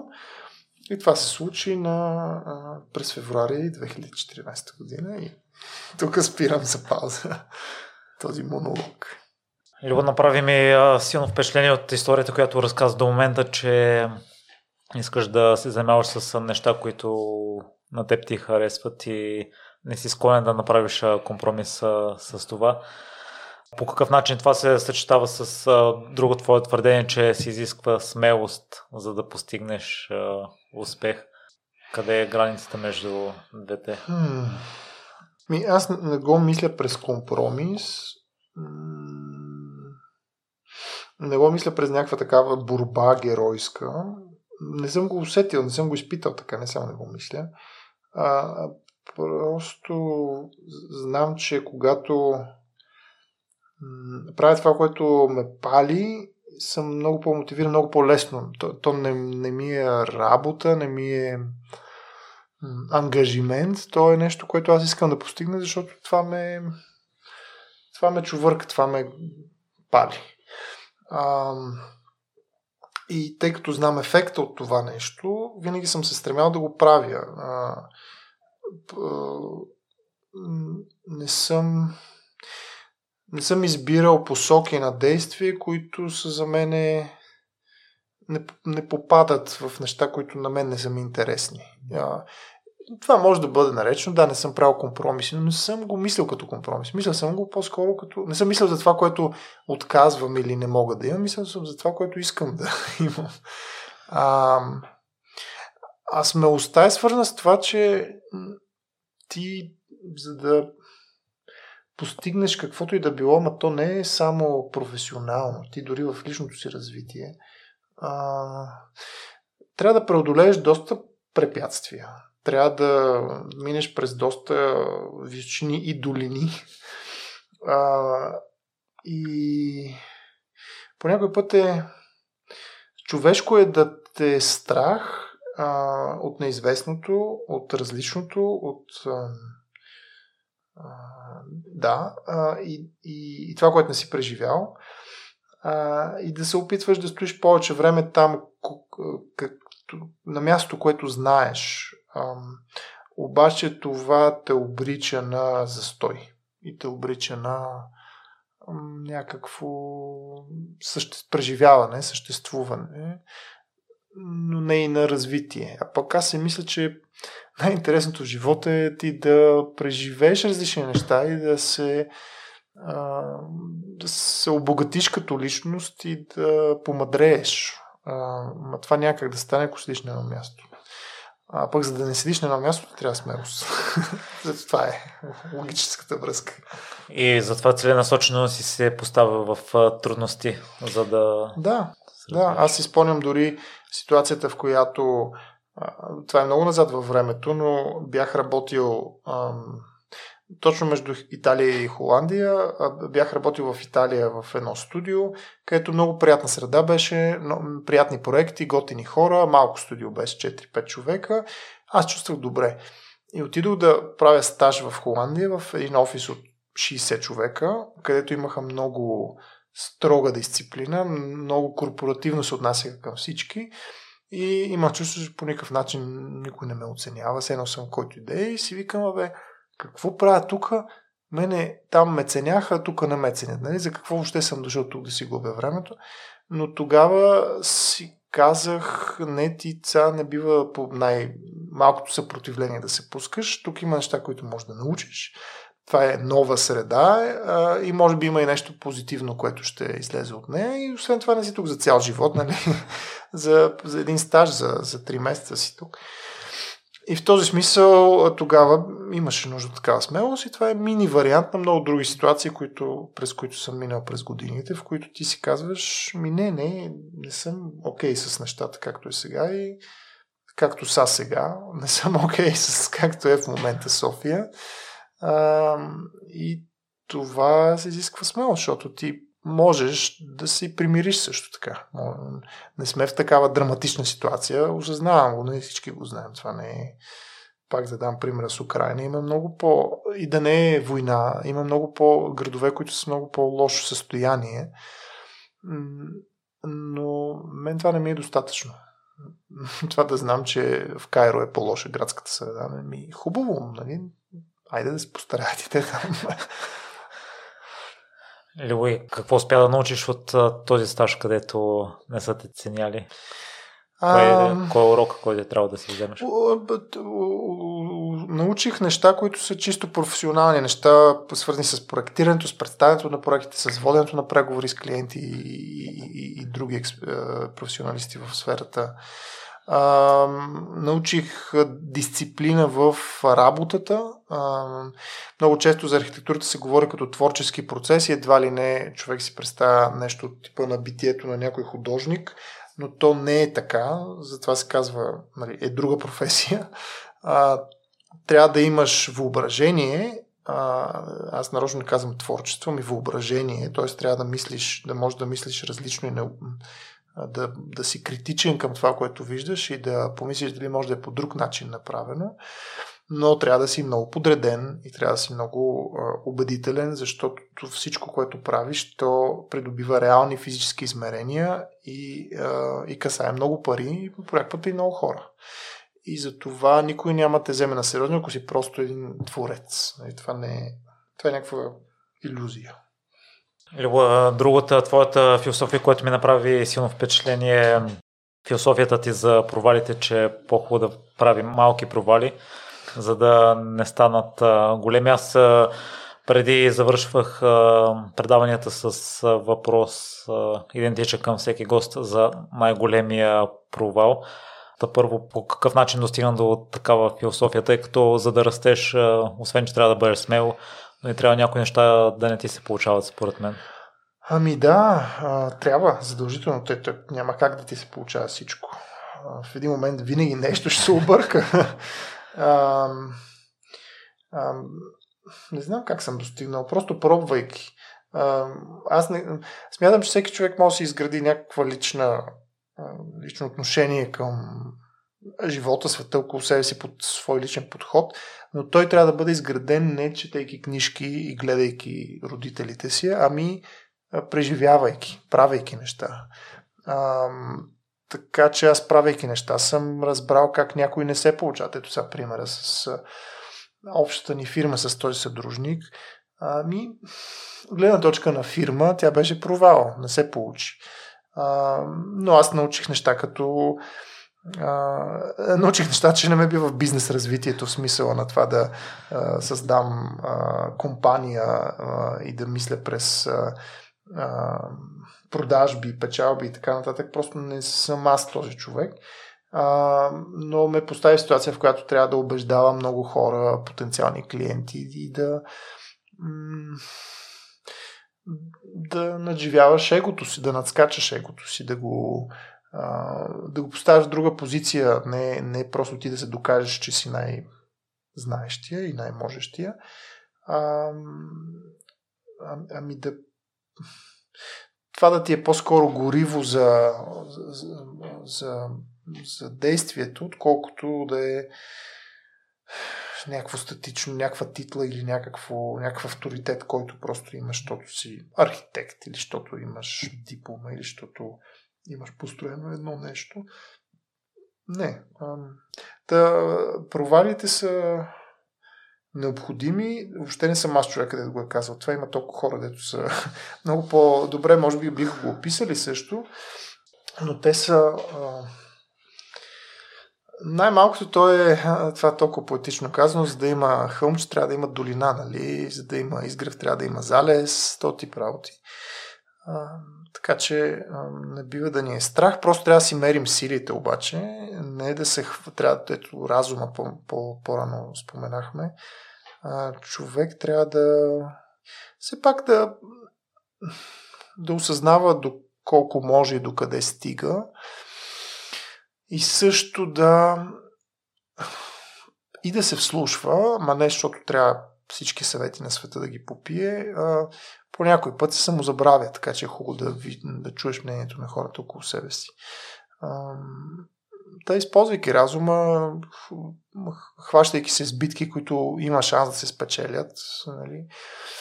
А, поставяйки се в ситуации, в които ти можеш да се дръпнеш, да забутнеш себе си в малко по... в някаква друга посока, ама не с идеята, че ти ще станеш друг човек, нали, този тип неща не съществува за мене. И така, това е. Любо, в връзка с разума и смелостта, като гостува в Нов човек, там има традиция госта да носи чаша и ти беше избрал такава, на която има цитата: не спирай когато си уморена, когато си е свършил. Аз, тъй като приемам нещата буквално, обикновено се опитвам да го правя така, иначе не се смята може би за достатъчно усилен и все още го няма разума да, да, да спра на време. Та, във връзка с това и преди малко, което сподели, къде все пак е границата а, да, да не се не точно преуморяваме, но да не станем прекалено изтощени и да на база на това да загубим продуктивността си. Този известен бърнаут. Да. А, не знам къде е границата. Някой психолог ще може много по-така смислено да отговори от мен. А, аз по-скоро се питам, сега като те слушам да задаваш този въпрос, се питам аз бил ли съм близо до такова състояние. Може би съм бил, но не съм го... не съм попадал в прегар, не съм прегарял. А, нямам отговор, не знам. Хубаво е да се пазим. Може би тук пак близките ни са хората, които са тези, които могат да бъдат някаква спирачка и някаква червена лампа. Ам... Да. Човек не може да е... Трудно е човек да бъде обективен за себе си. Любо, в кой момент смяташ, че си бил най-близо до бърнаут? Ам... Със сигурност последните години. Ам... Може би, може би, сега като се замислям, самото начало на Екипът на София за мен беше доста трудно, защото трябваше да си, трябваше цялото това нещо да го измислим и сега то, в момента като го разкажеш, не звучи все едно сме измислили нова формула за време, пространството или нещо от този сорт. Но когато си свикнал, когато имаш засилка, инерция в една посока и с един начин на работа и екипно е също. Аз, хората в Екипът на София са хората, с които съм работил, ядрото на, на екипата е хората, с които съм работил последните четири-пет години в Визия за София и в София План. Ние там сме имали една настройка за това как работим. Не, не е правната, правната дума настройка. Настройката не ни се е променила. Променило се А... не знам какво да използвам, но а, процеса, през който преминаваме, за да постигнем целите си. Ако тогава сме виждали ясната граница, ние сме експерти и вече оттам нататък а, ние консултираме, даваме съвети, даваме предложения на политиците какво да направят. Оттам нататък са те обаче, най-малко, защото са избрани за това, минали са през избори. А, сега се поставяме в ситуация, в която искаме да преминем тази граница и да, да, да създадем една ситуация, в която експертизата влиза в политиката и променя начина на управление. И това като преживяване мое лично, а, екип от хора, които по принцип всеки си изкарва парите не през това, ами работейки други неща, това да може да задържиш толкова много хора около една идея, а, около един, едно отношение към нещата, това за мен беше доста, доста изтощаващо и трудно, особено защото ние нямахме в началото ясна идея какво точно правим и как ще го правим. И много пъти ми е, съм бил така на ръба да кажа, ох, за какво се занимава още с това нещо, то дори не е ясно какво, на къде сме тръгнали и какво правим. А, така че, да, в началото на тази година, може би ми беше така един от моментите, предполагам миналата също в някакъв момент, но а, този тип предизвикателства, в които ти трябва едва ли не да преоткриеш себе си и да преподредиш начина си на... да въведеш нови навици дори а, и да... И, и, и да не само за себе си. Това е в моята позиция, това е интересното, че аз не го правя само за себе си, аз го правя за още, нали, в началото двайсет човека, сега сме над шейсет човека в екипа на София. А, това... го правиш заедно с много други хора и трябва да постигнеш една синергия, едно общо трептене, едно общо разбиране за нещата и не, че всички са, в смисъл има хора, които с времето казаха, това не е за мен, абсолютно легитимно и правилно и няма проблем. Има такива, които дойдоха и казаха, това е за мен, искам да се присъединя. Това е доста изтощаващо и там съм бил по-скоро на ръба. И вече в кой момент а, се върна обратно към нормалното ти състояние? Аз не знам да, какво ми е нормално. На мен нормалното ми състояние е такова, че винаги съм неспокоен. Не знам как го пиша. Хем съм, аз съм спокоен човек по принцип, но, но винаги съм в някакъв ритъм, в някаква динамика. Така че просто в този момент динамиката е била по-интензивна, по- напрежението е било по-високо, а, но не, не съм се върнал към статична позиция. А, за мен реакцията на хората е била ключова, защото това, което правим, не го правя аз а, сам, а в никакъв случай, правим го ние като екип. И няма никакъв смисъл аз да го правя, само защото аз съм си го, съм си го наумил. Дори да имам най-великата идея, някаква гениална хрумка, ако не съм привлякал хора около нея, то тя не е красива, но няма какво от това. А, и дори не казвам, че това, което правя в момента е непременно моя идея. Това е комбинация от идеите на много хора, които са осмислили тази възможна пътека. А, моята работа е било това нещо да го, както да участвам в измисленето, така и да го движа напред и го държа заедно. И това държение на заедно е било разговор, диалог с всички останали. И когато видя, че от другата страна, разбира се, аз това съм го знал и преди, но в нова ситуация то е някакво препотвърждение, че с тия хора си на същата, на същия къл, със същата мотивация, може да си представим заедно едно, един друг подход, един друг начин на работа, може да го организираме този начин на работа на практика.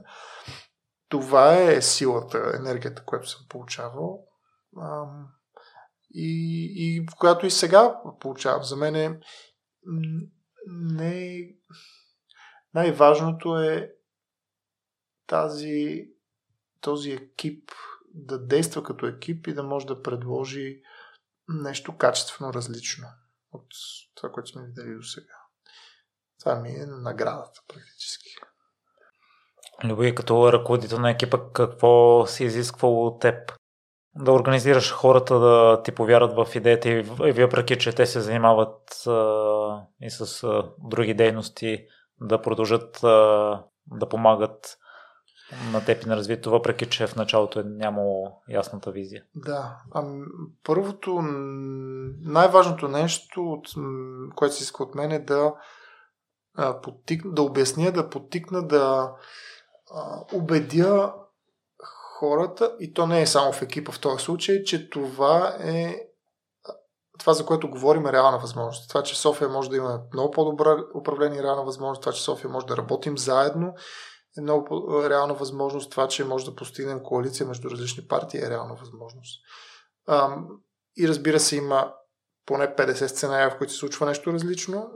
Не съм наивник, не, не си мисля, че само това е възможното, но и това е възможност. Ам, и от мен най- най-важното, което се иска, е да държа, поддържам тази а, идея, тази вяра в, раз, в, в възможността за нещо различно. Оттам нататък има много практични неща от типа, че хората са различни. Ние в момента не сме екип, който е, работи на едно и също време, с едно и също работно място, с едно и същи условия и така нататък. Има хора, които са по цял ден и много трудно да се отлепят от работното си място и съответно могат да се включат само вечерно време или онлайн време и така нататък. Има хора, които са на другия полюс с много гъвкави ангажименти и, и могат да отделят много повече време, и това да организираш процес с такива човешки ресурси не е лесно. Така че там а, доста време, на това доста време отделям, да, да могат тези хора да, да създадат нещо заедно, и не е лесно. Именно заради тази всекидневна динамика. И ам, другото е да, да съм сигурен, че хората, които са включени, са наистина тия хора, които са адекватни на това, което се прави. Не просто, защото им е хрумно, че това им е интересно. Или... Ам, а да, трябва, трябва да могат да допринесат с нещо. А, тоест... А, имам тази... И до няк... Не само аз, това го правим отново с...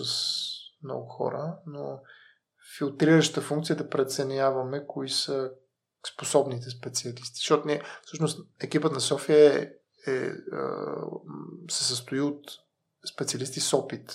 Не просто граждани, които искат да променят нещо и са много ентусиазирани, а хора, които имат опит в е, транспорта, в е, социалните дейности, в образованието, в околната среда, в... Е, предприемачеството, в водния сектор и какво ли още не.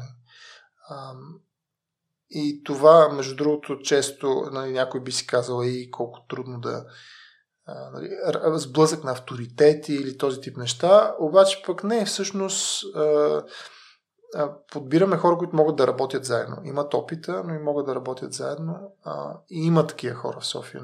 Смятам, че сме вече в състояние, в позиция, в която има достатъчно хора, може да не са мнозинството, но достатъчно хора, които осъзнават, че не е правилна логиката да си мислиш, аз тук сега ще измисля моята идейка и ще си я къткам и на никого няма да кажа, защото съм най-великия. А, и аз съм тук най-големия авторитет, защото съм направил един, два, три проекта, другите нищо не струват. А, и аз тук ще гледам как да надцакам системата и, и никой да не ме надцака, защото нали, всъщност това се прави, надцакване, и най-доброто действие ти да надцакаш. Не, това не са такива хора. Това са хора, които са разбрали, че като събереме повече а, сила, повече, а, повече ръце заедно, повече глави заедно, ще имаме повече сила. Любо, и според мен друго предимство на теб е това, че всеки се грижи за това, в което е най-силен. Това ли е рецептата на добър екип? Ами, със сигурност един от съставките е тази. Ам, няма как... Първо започвам от там, че градът е сложна система, ам, и не е достатъчно да го движиш само по една писта. Да кажем, да му е окей okay транспорт, или да му е окей okay въздух, или да му е окей okay, да са окей okay детските градини. Всички неща трябва да работят заедно. Те, работ, те си влияят, щем не щем, се случва. И за да имаш добре работеш град, ти трябва по много писти да работиш. Съответно, трябва да въвлечеш хора с различна експертиза, а, и те трябва да си разбират от сферата на действие. Така че определено за, за един добре работещ екип, занимаващ се с града, с неговото развитие, състояние сега и бъдещето развитие, то а, трябва да събереш мултидисциплинарен екип а, на хора, които ги вълнува това, което правят, не го правят, защото м- това работят. Правят го, защото това ги вълнува. Така че това е важна съставка на цялата манджа.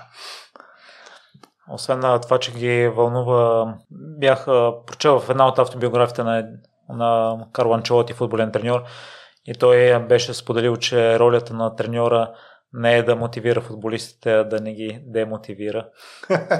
Да, много добре казвам. Да, мисля, съгласен съм. Не, не го виждам това аз да се опитвам, то просто няма да работи, да мотивирам някой да бъде активен участник в екипа на София. А, и не, че няма трудни моменти, не казвам, че всички са такива, само чакат, нали, да се отвори вратата и да почнат да бягат маратона. Не, а, но а, хората, които сме се събрали, знаем за какво сме се събрали, не сме случайни минувачи. Uh, и моята роля наистина е да създам среда, в която те да покажат и да могат да дадат най-доброто от себе си. Uh, Оттам татъка мисля, че това е добре свършена работа. Има ли някое друго качество за, на ръководител, на добър ръководител, което не засегнахме, а според теб също го притежаваш? О, ама не, ме е трудно аз да се описвам. Аз ще кажа нещо, което винаги се опитвам да правя, не знам доколко успявам, може би успявам, нали, поне така си мисля, това е да, да не бъдеш мегаломан. Когато човек а, има власт, тя, тя може да е, може да е власт, дори в едно семейство, нали, има тия клишета, в които а, а, разярения баща а, а, нарежда всички, а, нали, или пък а, а, а, а, а, всички са под чехъла на майката или то тип неща. Ня, няма значение, но искам да кажа, дори, дори трима души може да са такава система, в която ти си мегаломан и искаш само твоята дума да се слуша. Опитвам се това да не е така, опитвам се да бъда, старая се, постоянно го осмисля моята роля, да именно стимулираща, да не съм там човека, който е отишъл за да каже как ще стане, защото аз го разбирам най-много. Разбирам от много неща, много неща са минали през пред очите и през ръцете, а, много неща съм осмислил, с много ситуации съм бил, но винаги изхождам от това, че има срещу мен хора с глави на раменете, мислещи, които има, може би, вероятно ще дадат повече, отколкото аз мога да дам в съответната сфера, защото те това разбират. Така че това е със сигурност една рецепта. Ти да бъдеш лидер, пример, а не шеф-диктатор. Нещо от този сорт, ако мога така да направя сравнението. Това поне се старая. Мисля, че е много важно за, за един екип и се старая това да е така. Любо, сподели, че сте преминали през някои трудности. Кои са неочакваните такива, които срещнахте по пътя, които не са били предвидени в началото? Ами, може би времето, а, това, че си представях, че нещата ще се случват по-бързо. А, но това е свързано с личното време на хората и това, че, нали, както казах, всеки прави неща, основно други, за да работи. А, и то нещата много често, които харесва, нали, не е да бяга от работа, за да бъде част от екипа на София. А, така че по... не очаквах, че толкова време ще ни отнемат доста от нещата, които правим, а, но иначе ние не сме и минали през чак толкова много работите. Първа, според мен, ще става по-интензивно, че да, че да има все още било то разочарование или а, нали, големи научени уроци. Първо ще има да се учи. Очакванията от към време ли сте били нереалистични или сега, като се върнеш назад, е могло да оптимизираш някои процеси? Не, не знам дали... Да, имало е... Да, между другото имаше един период, в който тръгнахме в една посока, която беше твърде обща като екип, твърде абстрактна, така нататък. Можеше да си спестиме два месеца. А, но не мисля, че е въпрос на толкова било на оптимизация в по-голямата част от случаите. По-скоро... А... По-скоро е било неизбежно, в смисъл, като нямаш, а, като не, не можеш да разчиташ на, на деня, на работното време на всички тези хора, а, а на части от него и то в, така, в различни части на деня, то неминуемо нещата ще няма да се случват като в една компания или една организация, където нали, може да поставиш много строги крайни срокове, да изискваш, защото имаш служители. Нали.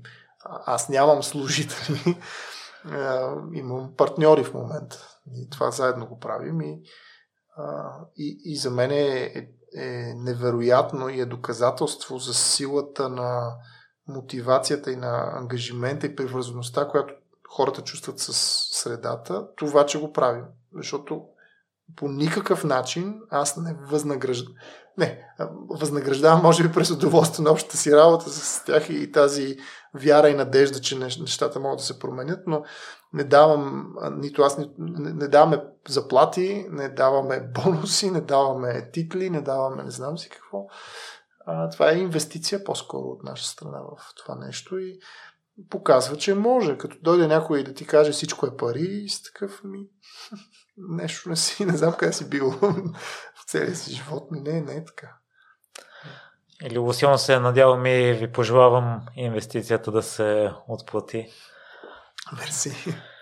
И за финал, ако трябва да се обръща към слушателите, към хората, които им липсва малко смелост да се поставят в трудна ситуация, за да преминат на следващия етап от развитието си, какво би било то? А, да си намерят а, възглавница в кавички, т.е. някакъв буфер, нещо, което може да а, убере удара от, от неуспеха, а, което може да е близък човек, може да е място, може да е каквото и да било.